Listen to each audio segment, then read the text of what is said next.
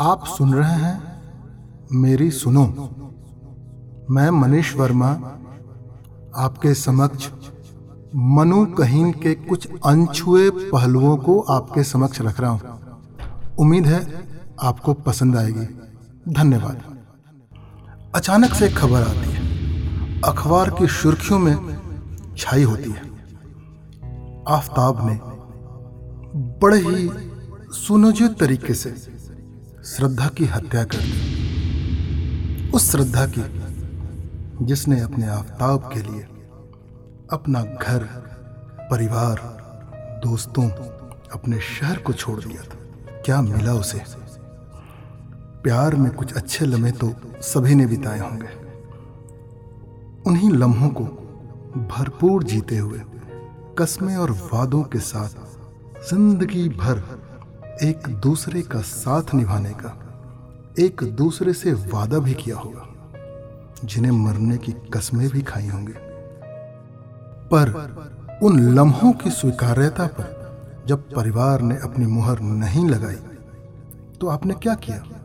आपने बिना सोचे समझे रिश्तेदार, परिवार और घर से दूर निकल, अपने सपनों की दुनिया जो आपने उन अच्छे लम्हों के दौरान बुनी थी, बसाने निकल पड़ी लिविंग रिलेशनशिप में रहने लगी। माना आफ्ताब कि जिसके साथ तुमने ज़िंदगी के कुछ बेहतरीन लम्हों को गुजारा था, वो लम्हे कुछ कम थे, पर क्या वे इतने भी न थे कि तुम उन्हें याद कर सको? क्या किया तुमने? उन लम्हों को, उन रिश्तों को तार तार कर दिया, हत्या कर दी तुमने उनकी। एक बार नहीं किया, पैंतीस बार किया। आखिर क्यों? यह कोई क्षणिक आवेश नहीं था। यह तो एक बहुत ही सोची, समझी साजिश के तहत हुआ। एक सुनियोजित तरीके से हुआ, पर श्रद्धा तो पागल थी तुम्हारे प्यार में। विश्वास किया था उसने तुम पर। अंधा विश्वास करती थी वो तुम पर। तुम्हारे पास आने के लिए अपनों से किनारा कर लिया था उसने। और तुमने तो उसे बिल्कुल ही किनारा लगा दिया, बहुत दूर कर दिया, वहाँ जहाँ अब शायद ही किसी की नज़र पड़े। आखिर क्या मिला तुम्हें?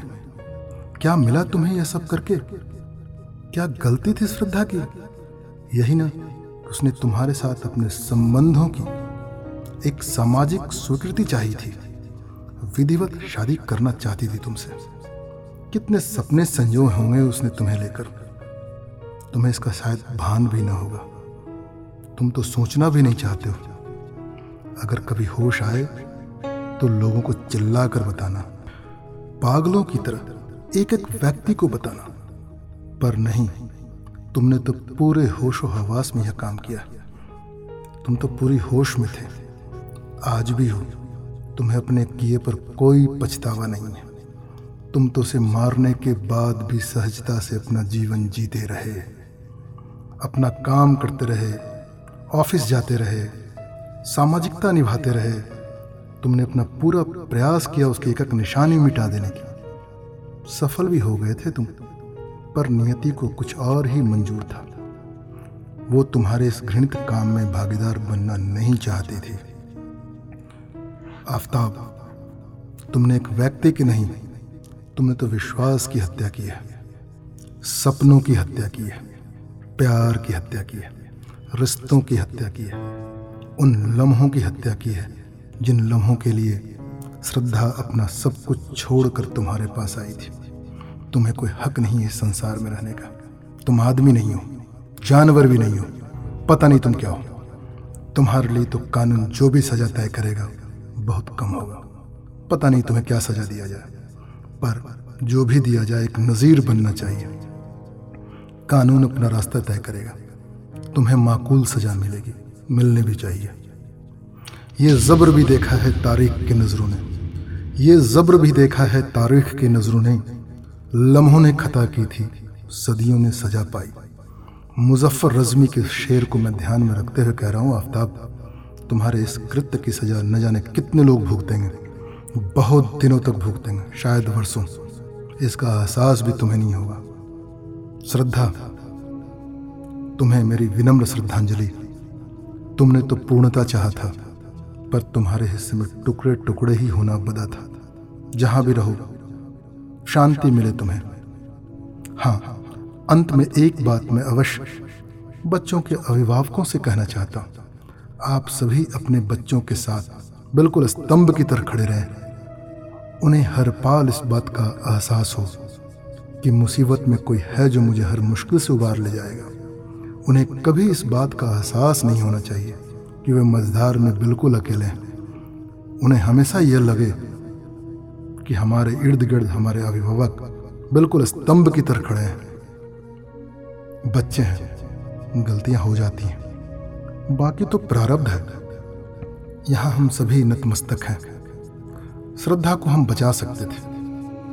अफसोस नहीं बचा पाए।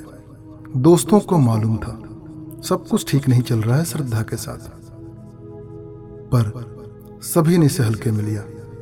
परिणाम सामने, खैर, चाहे मित्र हो या अभिभावक, सभी के लिए यह हत्या एक सीख है। अपनी अपनी जिम्मेदारियों से मुँह ना मोड़ें। अपने बच्चों के साथ खड़े रहें। हर वक्त, हर मुसीबत में उन्हें यह एहसास कराएँ कि आप हैं उनके साथ। खुलकर बातें करें बच्चों से।